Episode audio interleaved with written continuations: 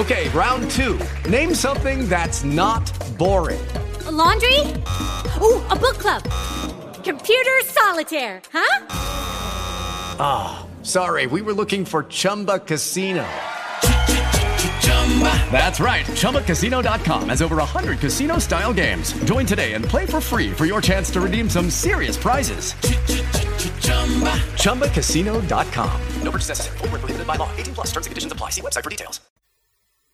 Emma di Jane Austen, un po' donna prassede, un po' donna in cerca di autonomia e di rispetto. Questo romanzo è stato pubblicato nel 1815 Jane Austen è una scrittrice inglese che risente molto del secolo dell'illuminismo e ha creato proprio nel personaggio di Emma, di questo romanzo, probabilmente il più credibile alter ego di se stessa. Scrive infatti la Austen, sto per descrivere un'eroina che non potrà piacere a nessuno, fuorché a me stessa. Quali sono gli aspetti per i quali Emma potrebbe non piacere? Perché prima abbiamo parlato di donna prassede? Perché effettivamente Emma cerca di combinare alcuni matrimoni, talvolta forzando la situazione o non rendendosi conto dei reali sentimenti delle persone.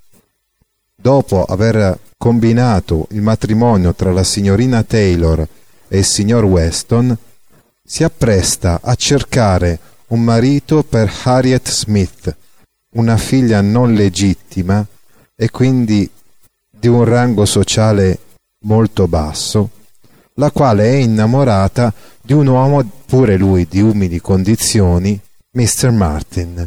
Emma cerca invece di consigliare la sua giovane amica a tutti i costi a troncare le relazioni con Mr. Martin, a rifiutare le sue promesse di matrimonio, perché per Emma il matrimonio è anche un mezzo che potrebbe favorire il salto di classe della sua amica. Per questo motivo le suggerisce di fare la corte al reverendo Elton, ovviamente si tratta di un pastore protestante, il quale invece voleva proprio sposare Emma, perché è un arrampicatore e perché vorrebbe lui operare un salto sociale sposando la ricca protagonista. E quindi non ha nessuna intenzione di mettersi insieme a Harriet andrà poi a sposare una donna volgare a rivista che Emma cercherà in tutti i modi di evitare e che segretamente detesterà. Dopo aver fallito questo primo tentativo, Emma cerca di far sposare Harriet Smith con Frank Churchill, distogliendo in tal modo anche le chiacchiere che volevano lei stessa, cioè la stessa Emma, innamorata di Frank. Alla fine però Frank sposerà Jane Fairfax, oggetto delle gelosie di Emma, sia per la sua abilità nel suonare il piano, sia per le lodi che raccoglie al posto suo da Miss Bates. Ecco, dicevamo un po' donna prassede perché questi sono i progetti che Emma vorrebbe veder realizzati per l'amica Harriet Smith. Forse più volendo dimostrare di essere abile a combinare matrimoni che non per un reale sentimento di condivisione e di attenzione nei confronti dell'amica. La cosa risulterà tanto più evidente verso la fine del romanzo, quando Harriet Smith confiderà a Emma di essere innamorata di Mr. Knightley. A questo punto e solamente a questo punto Emma incomincia a provare gelosia e capisce quindi di essere lei innamorata di Mr. Knightley.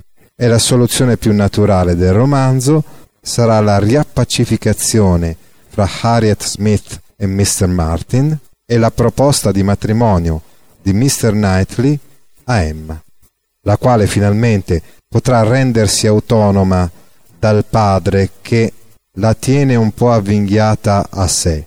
In questo senso vi è il secondo aspetto di cui parlavamo all'inizio, cioè Emma come donna in cerca di autonomia, di rispetto, Emma che, a differenza della Evelyn del racconto di James Joyce, tratto da gente di Dublino, riesce a riscattarsi, liberarsi. Il matrimonio quindi per Emma non è la manifestazione di un amore romantico sentimentale, ma è lo strumento della propria affermazione. Altrimenti lei sarebbe una zitella senza attrattive come Miss Bates. Romanzo complesso questo, quindi, come altri romanzi di Jane Austen, sta vedendo in questi ultimi decenni una rinnovata fortuna. Conosciamo soprattutto le recenti versioni cinematografiche dell'altro suo romanzo Orgoglio e pregiudizio, a cavallo tra ragione e sentimento, ma in questo romanzo, nel romanzo Emma, direi con una certa prevalenza del primo elemento, cioè della ragione sul secondo elemento, cioè sul sentimento.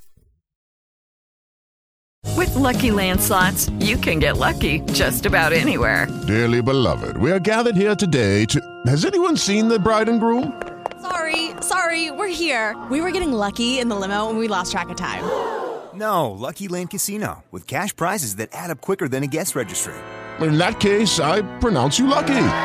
Play for free at LuckyLandSlots.com. Daily bonuses are waiting. No purchase necessary. Void where prohibited by law. 18 plus. Terms and conditions apply. See website for details.